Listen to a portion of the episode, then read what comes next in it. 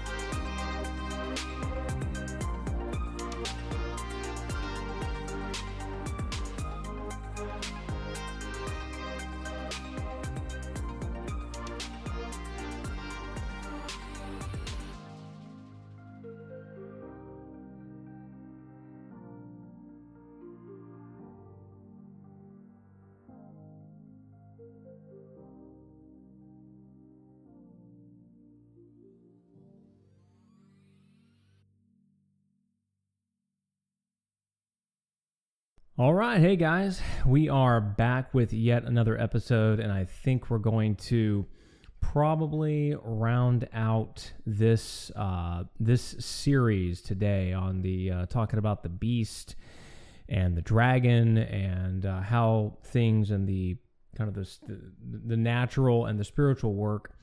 Um, probably seeing a little bit, even even a little more, just a little more change if you're watching this on the uh, on the actual YouTube channel. Uh, still trying to get the studio just just to where I I, I really like it. I mean, frankly, I, I don't even mind just a just a audio podcast only uh, because they're so much easier. You can do it from like anywhere. You just grab the microphone and boom, go. Uh, but on YouTube, you kind of need that uh, that video element, and you know, just getting into a new place, new studio, getting the lighting correct, and all that stuff just takes a little bit of time. So bear with me. Hopefully, it's the content you're coming back for anyway, and not like, ooh, this guy has nothing good to say, but uh, but just has a wonderful background on his podcast, so that's why I watch him so, yeah, hopefully that's not uh, that's not the case.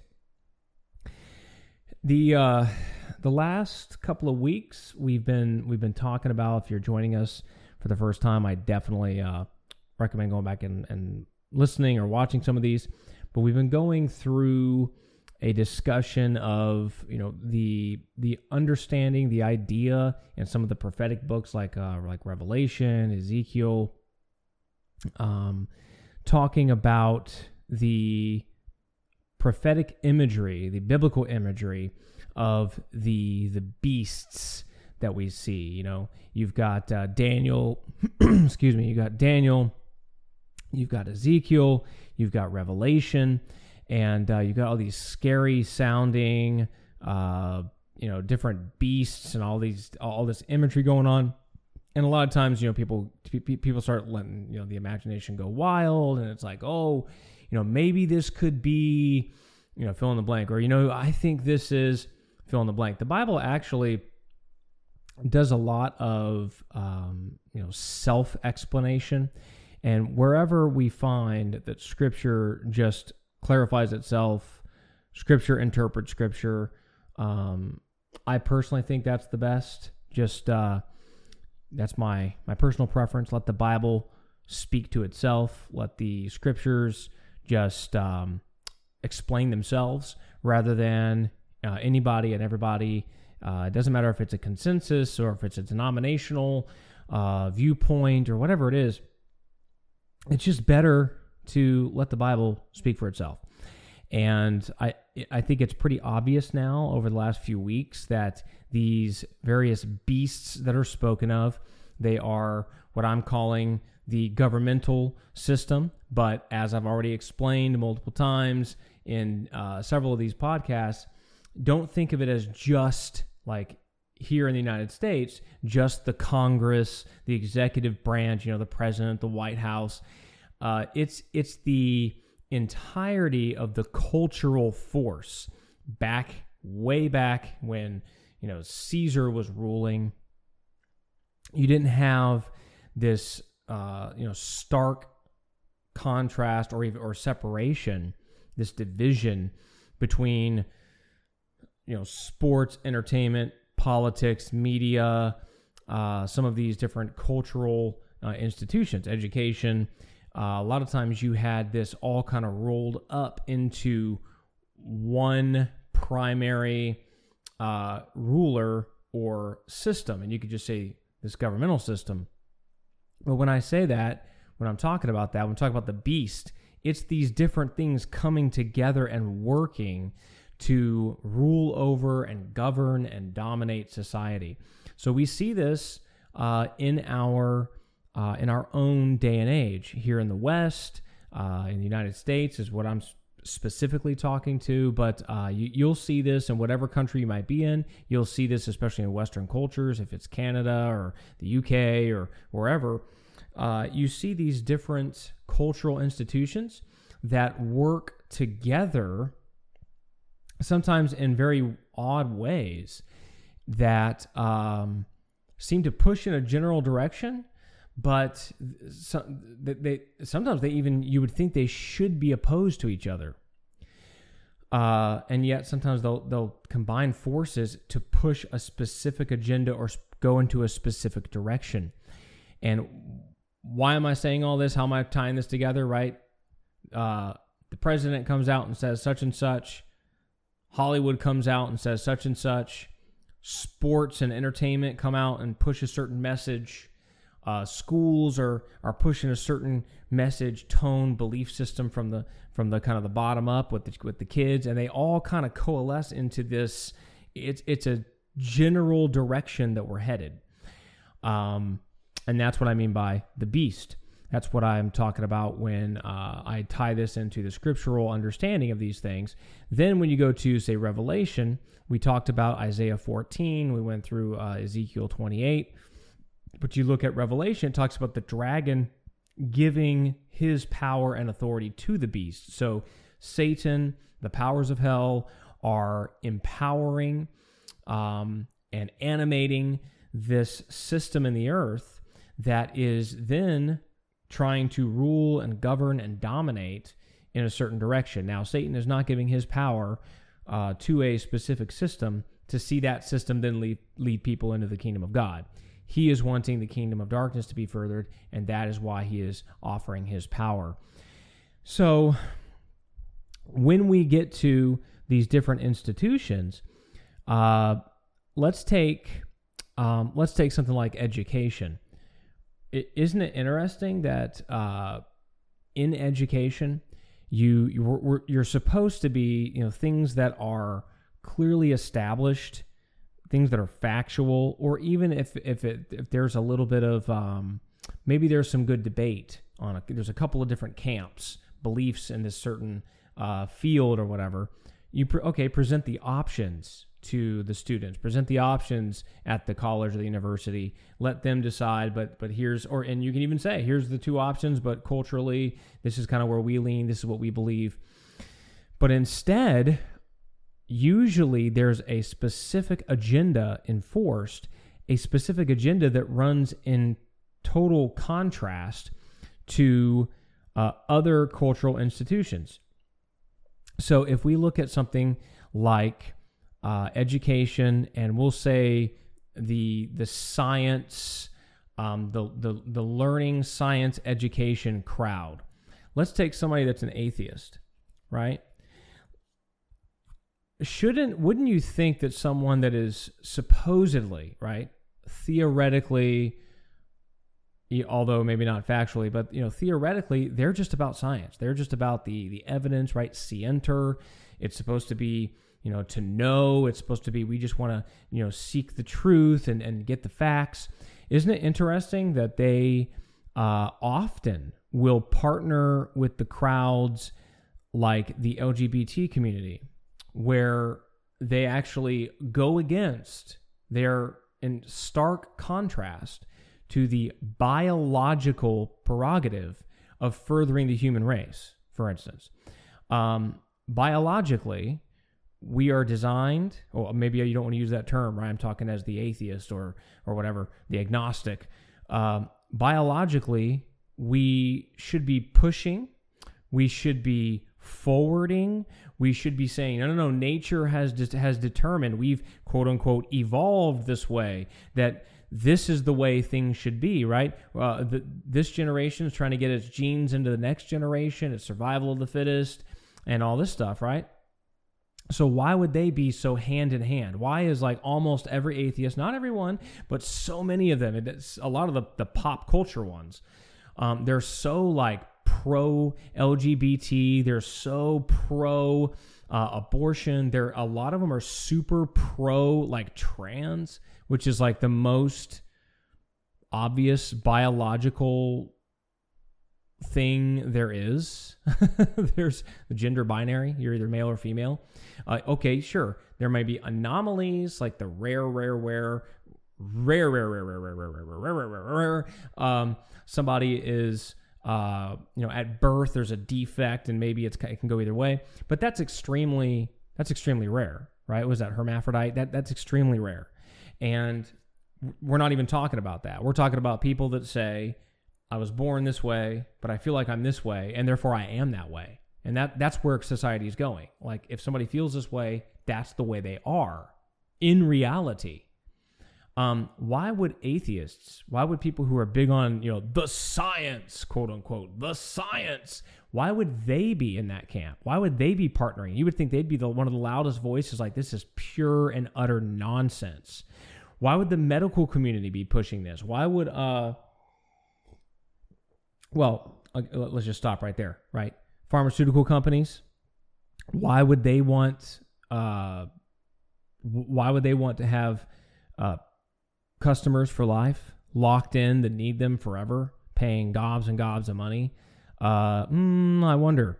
Uh, you don't have to guess. There have been uh, exposes on various institutions, universities, and um, doctors and things like that that have uh, absolutely been exposed for uh, you know, being utter frauds and just being after the money and grant money and things like that. So you have the frauds, you have the you know you have the the hucksters, you have the right those that know better. Then you have the people that are just operating out of fear. They're keeping their head down. They're not going to say anything. They're not going to buck the system. Maybe they're not down with it. They're just a doctor trying to get you know get through, try to you know pay their bills, care for their family. But they're not. They're they're the silent, right? They're the acquiescent and then you have the people on the other side that there's there's quite a few, quite a quite a lot of uh, physicians and um, you know, organizations and stuff that have come out and, and they think all this stuff scientifically, biologically, it's it's it's it's it's utter nonsense. What is it? Eh, you know, it's it's similar to like bulimia or anorexia, where where your your mental state, your what you what you believe, doesn't line up with reality. And so, what do we need to do? We need to care for them, love them, help them to see, help them to make that connection, get back to no, this is reality and this is where we need to to operate. So again, that's just one example where you have, you know, you have a, a huge like contingent over here and a huge right contingent over here, just uh, or constituencies on each side who who you would think would be utterly against each other, but somehow pushing in the same direction. Very strange. The the the quote unquote feminist movement right now, feminism, actual feminism, is a beautiful thing. Uh, this feminist uh, spirit and and and and uh, and movement that's out there, like in your face. Uh, you know, me woman, me need no man type of thing. That stuff is is just absolutely terrible and horrible. Um, and uh, in my opinion, no real man, uh, maybe a male, but no real man would in in any way ever be on board with that, and no real woman would ever in any way be on board with that. It's utter nonsense. But think about how these are coming to a head, right? You got the trans movement, you got the women's, you know, the the fem movement absolutely clashing when it comes to things like sports, things like that where now the there are actual ladies, actual women, uh, you know, this um, the, these colleges, people losing scholarships, people losing out uh, because there's this massive clash. Now, where are all the big names, the the big icons of the feminist movement stepping out and saying, "Oh no, we're not going to have this. Men can't be women just because they say so. We are, you know, there's a certain thing that makes us a woman. Where are they? Right? They're virtually non-existent. Why? Again, two diametrically opposed factions who are joining hands and pushing a specific agenda. Right? I, I mean, I could go on with this stuff. The, the, these there are there are other examples, but these are the ones. I mean, these are very much out there. Uh, you know, kind of in the public sphere, right? Um, how, how is this possible? Because behind all of this, right, in this world, this tangible physical world that is the really, it, this is the temporary world. This is the, if quote unquote, the unreal world because the spiritual world was before this world, it is now during this world, and it will be after this world. The spiritual world behind this physical reality is pushing in a certain direction, and it will use these different um, constituencies, it will use these different factions to push that agenda. But when they overlap, or, or when they well, when they come into uh, contrast or come into conflict, you see these just weird alliances being made because the ultimate goal is to tear down the structures that are in place from God. Now, you may not believe that. You may not like that. You may, you know, I, I don't know. It doesn't really matter. This is the reality of it. The reality of it is God created the family. Therefore, when Satan is behind the institutions, he is going to do what he can to destroy the family destroy the family. That's what he's going to try and do. That's what he that is his goal. This is why you've got things like, you know, Disney. I mean, they're they're their money base, right? Their their monetary base is families. And yet they are pushing agendas that turn off the majority of families. They don't care how much money they're going to lose. They don't they're just going to push this agenda. Why? That makes no sense. Just from a pure uh, survival strategy, a pure, like, we just want to make money strategy. Um, it's because there's an ideology behind this that it, it trumps the other things. And as I said, I could do, I could give more examples. We see this over and over where Satan is behind the scenes. There is a beast that is visible, that's out there, that's trying to control, that's trying to take the reins. And Satan is empowering, animating, uh, pushing this beast in a specific direction. Now, it's nothing to get like super, oh no, we just go hide in a cave and we, you know, we we don't know what to do and oh Jesus, hurry up and come rescue us or anything like that. Because this has always been the case right? Literally, Daniel is writing about it, Ezekiel is writing about it, right? John's writing about it in the book of Revelation. And so it's nothing to be afraid of. It's just something to be aware of. It's like in Ephesians where Paul, we already, already read it, but where Paul says, hey, we're not wrestling against fresh. Uh, fresh. we're not wrestling against flesh and blood. Our fight is not against that. Our fight is against what? Principalities, powers, the uh, spiritual wickedness, high places, um, rulers of the darkness of this world. Uh, that that's that's where we're at. That's what we're fighting. we we do see things in the physical world. We these principalities, these rulers of the darkness of this world are using and uh, if I can use the word manifesting through things in this world, people in, in this world, organizations in this world, institutions in this world, but ultimately it's a spiritual battle. But this is exactly how it is in the kingdom of God as well. You see, Satan needs to use people, and God chooses to use people.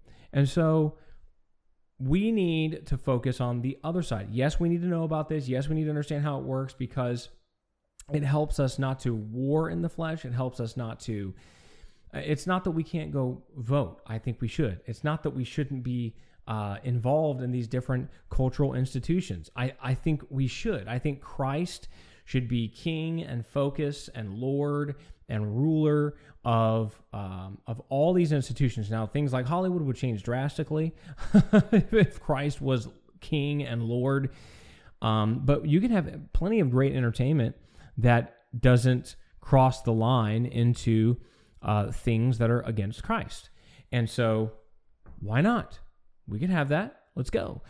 Um, but let's let's take a look at some of the focus in the scriptures because this is not just me saying this, trying to like draw this weird like you know fringe um, outlook on things. This is absolutely centrally focused to the gospel, centrally focused to the, me- the message of Christ. And I think that sometimes, again, if we don't have this understanding, we don't look at things as there's there's this spiritual realm that's kind of the reality realm that like drives things, and then there's the physical realm where these are they're played out. It's like the stage on which reality plays out. Reality is the spiritual realm, right? If we don't realize that, then we can get caught up into we're super focused on this this little aspect over here, but we don't have a holistic view. We're we're super focused on quote unquote winning people to Christ, but we're not super focused on, hey, you know what? Christ winning the world, as in Christ ruling and reigning in the world. No, no, no. We're just going to go and out, go out and you know, Satan's the god of this world. The whole world's going to hell in the handbasket. But we are just over here trying to win people to Jesus to hide in a cave somewhere.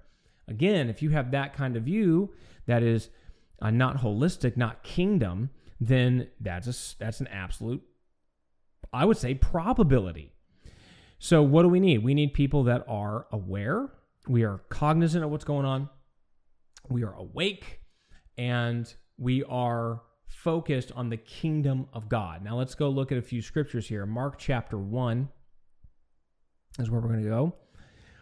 Mark chapter 1 in verse 14, it says, Now after John was arrested, Jesus came into Galilee proclaiming the gospel of God. Awesome. He's proclaiming the gospel and saying, The time was fulfilled and the kingdom of God is at hand. Repent and believe in the gospel. So he's saying, Repent and believe in the gospel, but what is the underlying what right, the underlying driving force? This is the kingdom of God. It's the kingdom of God infiltrating the earth, coming coming down right here among men. And how do we tap into that? Repent and believe the gospel. The gospel message is profound. The gospel message is powerful. The gospel, the gospel message is central. But before there was this gospel message, as we understand it, right? Jesus, the, the, the, the virgin birth, the uh, the the ministry on earth, the death, the burial, and the resurrection, and the uh, obviously ascension of Christ, as we uh, as Paul lays out in 1 Corinthians 15. Before there was any of this, the kingdom of God was already there. The kingdom of God was there before the earth was created. Right? So the gospel, repentance, healing for our physical bodies, all these things are a part of the kingdom of God. They are not the totality of it.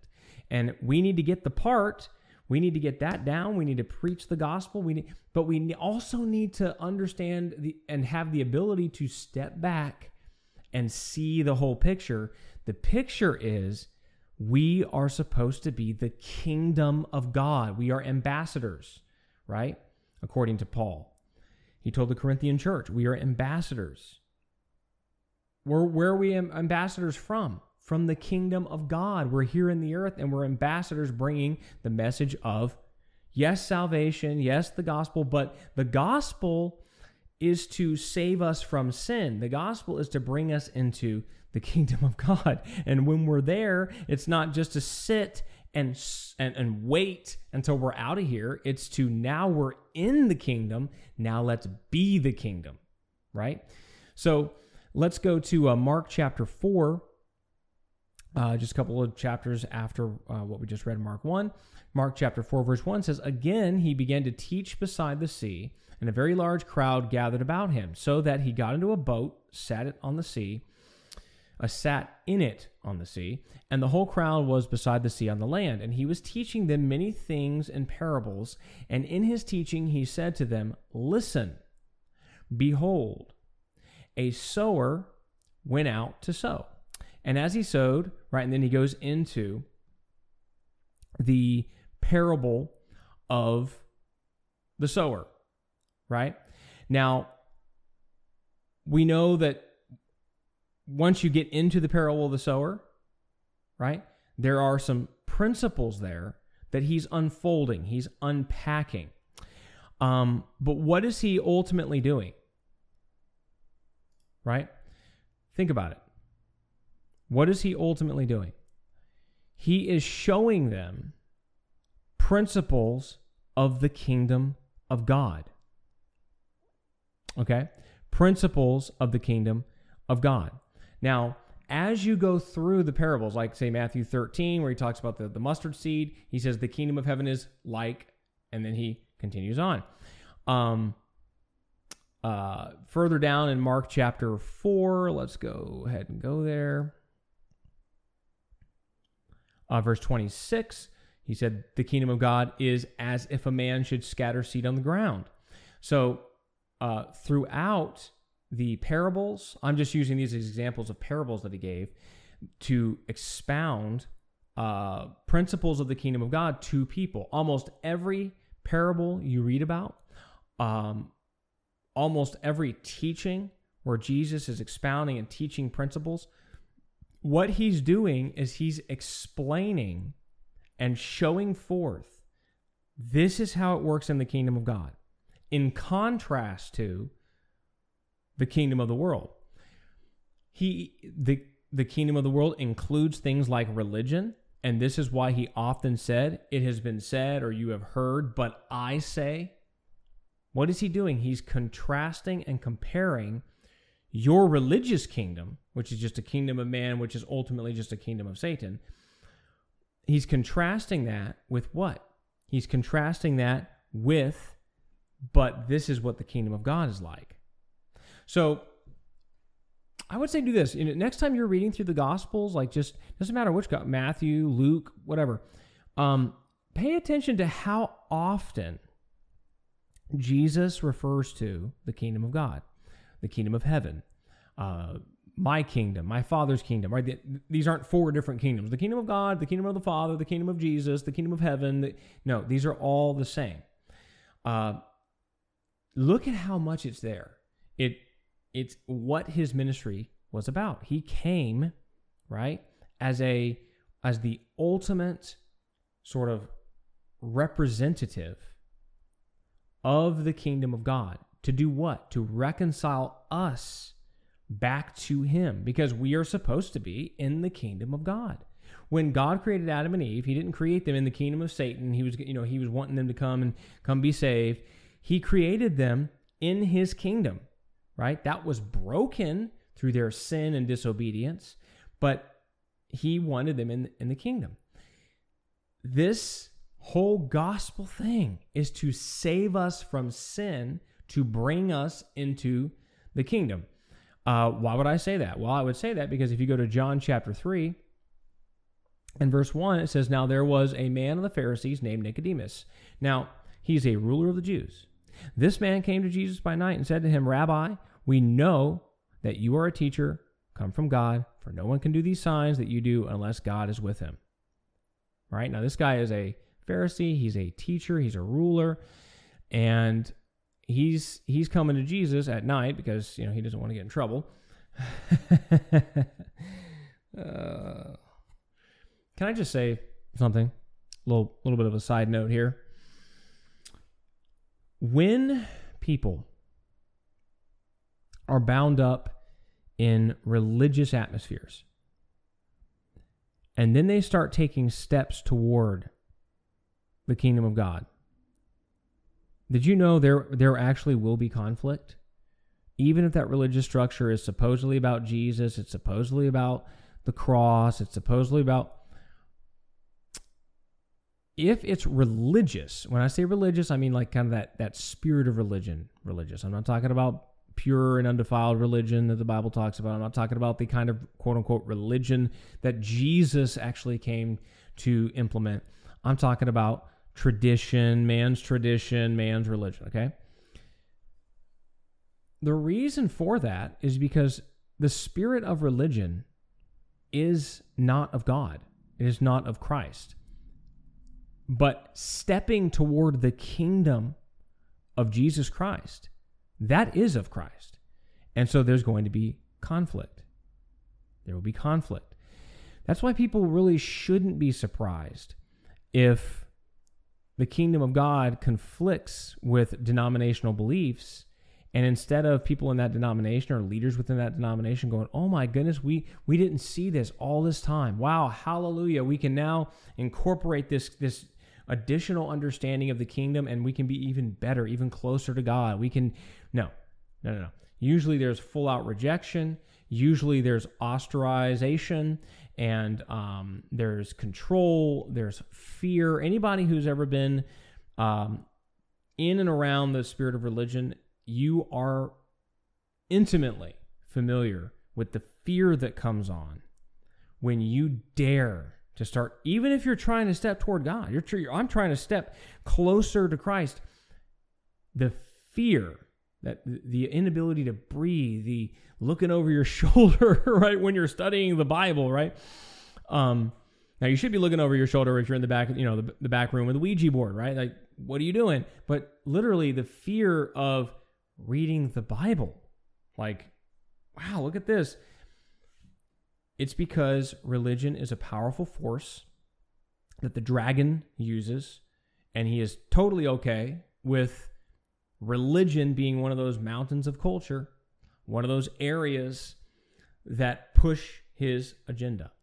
So I just wanted to say that because I know, um, I know that there are many people who are in other faiths, other religions, uh, and who are in different, say, denominations or Christian churches, and still find it like strange or odd when you're just trying to follow Christ you're looking at the scriptures you're you're just trying to be like the book of acts church for instance and you get pushback from the very place that is supposedly the kingdom of God. It it does happen. Now I'm not saying every crazy doctrine that comes out just because you're sitting and reading the Bible is of God, but I am addressing those religious, traditional spirits and spiritual forces that operate frequently in even houses of worship that would call themselves churches. So here we go. Back to Nicodemus. Uh, after he says, Hey, you know what? We know you're a teacher come from God. Jesus answers him in verse 3 Truly, truly, I say to you, unless one is born again. Now, look, this is very important. He does not say, unless one is born again, uh, you're going to burn in hell. Unless you're born again, you just can't be saved unless look at the context that Jesus goes to. What is the born experience about? Does it save you from sin? Oh yes, yeah. D- does it keep you out of hell? Yeah, yeah, right. But what is Jesus looking at? He's looking big picture. He's looking. This is the ultimate. This is what you're what you're really what you, what it's going to be about. He says, unless one is born again, he cannot see the kingdom of God. Okay? Now some people try, well they'll they'll read that and they think he cannot make it to heaven, you know, when they die in eternity. But that is not what Jesus is talking about. Verse 4 Nicodemus said to him, How can a man be born when he's old? Can he enter a second time into his mother's womb and be born? Jesus answered, Truly, truly. Now he's talking about being born again. He is answering the question about being born again. Nicodemus did not ask him about being born and also being born again. He just said, "How what do, what do you mean by born again?" Jesus answers, right, how to be born again. Truly, truly, I say to you, unless one is born of water and the Spirit, he cannot enter the kingdom of God. Let's go back. That phrase, he cannot enter the kingdom of God, right? It, it speaks of what he had already said. He cannot see the kingdom of God, right? He base he just said the same thing he said before. He just expanded it. All right. He's not introducing something new. He's not saying, hey, first you got to be born just regular natural water birth, and then you have to be born of the Spirit. There is nothing in this to indicate that. The only thing that would indicate that or get people to think that is denominational tradition from men. He said, you got to be born again. Nicodemus asks, old Nick asks, how do you get born again? Jesus says, well, you got to be born of water and spirit. That's how you're born again. You're born of water and spirit. So we have to be born again, but it's in the context of what? Entering and even seeing the kingdom of God. Right? The way to see the kingdom of God, the way to enter the kingdom of God is to be born again because we're born into the kingdom of this world. And we need to be born again to enter into this kingdom that Jesus came to bring us into. Now, I think that is a a fairly common under you know at least the expression is used born again amongst a lot of uh, christian denominations and stuff but i think a lot of times we forget what what that really means right when you're born again you're a newborn baby. You've just been born. That's not the end state. That's not that's not the end all be all. You've just been born. There's a whole lot to do. There's growing up and maturing, and, and that's not just cleaning up your life and getting off drugs. It's also understanding the need to be kingdom minded, to go out there and spread the kingdom in the earth. Look at what Jesus said in Matthew 12. This is Matthew 12, uh, verse 25. Knowing their thoughts, he said to them, Every kingdom divided against itself is laid waste. No city or house divided against itself will stand. And if Satan casts out Satan, he is divided against himself. How then will his kingdom stand?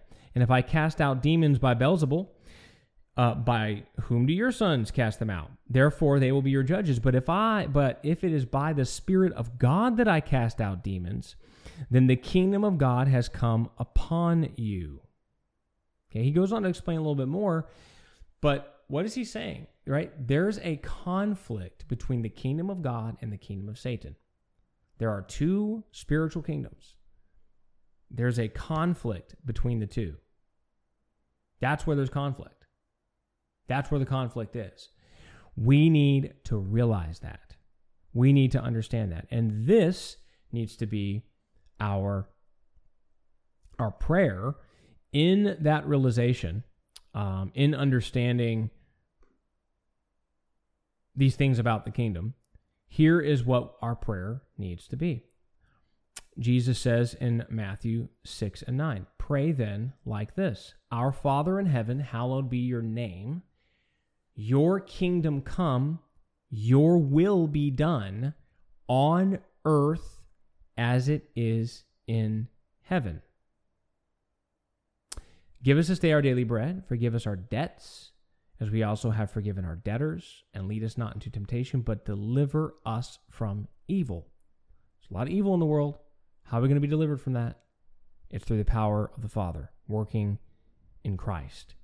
Christ works through what? The institution of the church. What is the institution of the church? All these ambassadors. What are we ambassadors for? The institution of the church is the wing the department of heaven working in the earth. You've got heaven. The kingdom of God is just absolute there, right? The Father's will is done there. You have the church, that institution that's working in the earth, where guess what? We have to partner with God. We have to partner with the Father to see His will. Now, again, people might not, oh, no, no, no, that's not. God's will is always done. The Bible does not say God's will is always 100% done unless you say His will, His decree, His will, however you want to term it, is it it, it encapsulates the ability of people to not do His will, right? Because 1 Timothy 2 2, oh man, what is it? Uh, First Peter. Oh man. First Peter chapter 3. oh, I'm drawing a blank. Um Ah. Oh, bear with me, folks. I'm having a mind melt. Uh sorry, it's second Peter chapter 3. Yeah, I was like, ah, that doesn't something doesn't sound right about that. It's second Peter chapter 3, verse 9. The Lord is not slow in keeping his promise, as some understand slowness. Instead, he is patient with you, not wanting anyone to perish, but everyone to come to repentance. That does not say everyone who's already, you know, in the elect, predestined. It does not say everyone who's already in the church, already say. He says everyone, he means everyone. That is what he said, and that is what he means. Uh, when you go to, as I said, 1 Timothy 2 2, um, we're supposed to pray. Verse 2 says, For kings, all that are in authority, that we may lead a quiet and peaceful and godly. Uh, oh, sorry. Uh, verse 2 For kings and all who are in high positions, that we may lead a peaceful and quiet life, godly and dignified in every way. Why am I? I think I'm not going. Yes, I'm not going far enough. My apologies. Verse 3 says, This is good and pleases God our Savior. And then verse 4, who wants all people to be saved and to come to a knowledge of the truth. For there is one God and one mediator between God and who's he talking about? Mankind, the man Christ Jesus, who gave himself as a ransom for all people. Okay? He's talking about all people, all mankind, humankind. Who does he want to be saved? everybody. Is everybody saved? No. The ergo, right? The will of God for everyone to be saved is not always done, right? Why? Because God wills it, but he does not force it. God wills it, but God has given men free will allowing them to freely choose. His predestination is for people to, he will have a remnant. He will allow people to freely choose, right? But we choose. How do we choose? When the Father calls, it only comes through. It only comes through when God, His grace comes before us. He calls us. He grants us that that love and that grace and that ability, right? It all comes from God. It, it all comes from grace through faith. But we respond to it or we don't. That's that's where that's where it's at. We either respond to it or we don't. And again, I'm happy to get into that a little bit more. You know, John 3:16, God so loved what? The world that he gave his only begotten son, whosoever believes in him what shall not perish but have everlasting life. Who? Whosoever. Right? Whoever calls on the name of the Lord. There's so many scriptures that teach us and show us that God has the door of salvation open to everyone and anyone. All right? So, back to Matthew chapter 6. We need to pray, Your kingdom come, Your will be done here in the earth. We need to pray that and we need to see it lived out because we will decide whether that happens. God has empowered men, giving men, as we talked about last time in Psalm 115, that He has given the earth to men, He has given dominion, and ownership, right? Or tenancy, if you'd rather that, right? Because God owns everything, obviously. He made everything, He's the creator. But He has said, hey, mankind, here you go. Here's the earth. Have dominion, take authority. And so Christ came and won that authority back, right?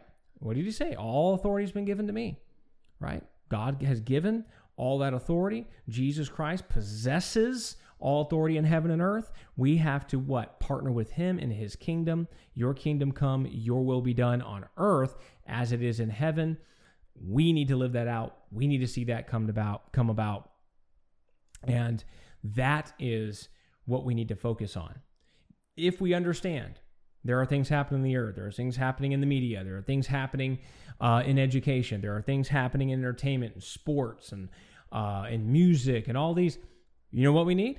We need people of God who are not just quote unquote Christians, Western Christians, checking the box on Sunday, but real people of God, disciples of Christ who are kingdom minded, going out and seeing the will of God done on earth as it is in heaven. Because, yeah, behind some of these institutions, there's a, ooh, a spooky, scary dragon. Whoopity doo. Y'all got a dragon. I've got Yahweh. now, I don't have Yahweh. I'm on his side. But you know what I mean. Ooh, there's a big scary dragon. Oh, Lucifer. Ooh.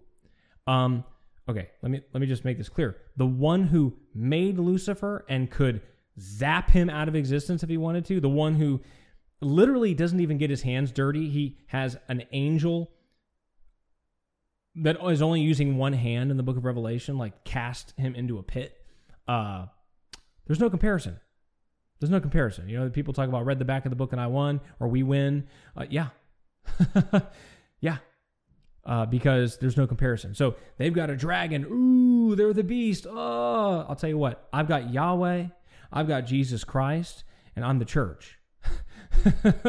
the gates of hell do not prevail against the church, my friend. Right? What, what did Jesus say? What is that? Matthew 16. Uh, verse 16, I believe.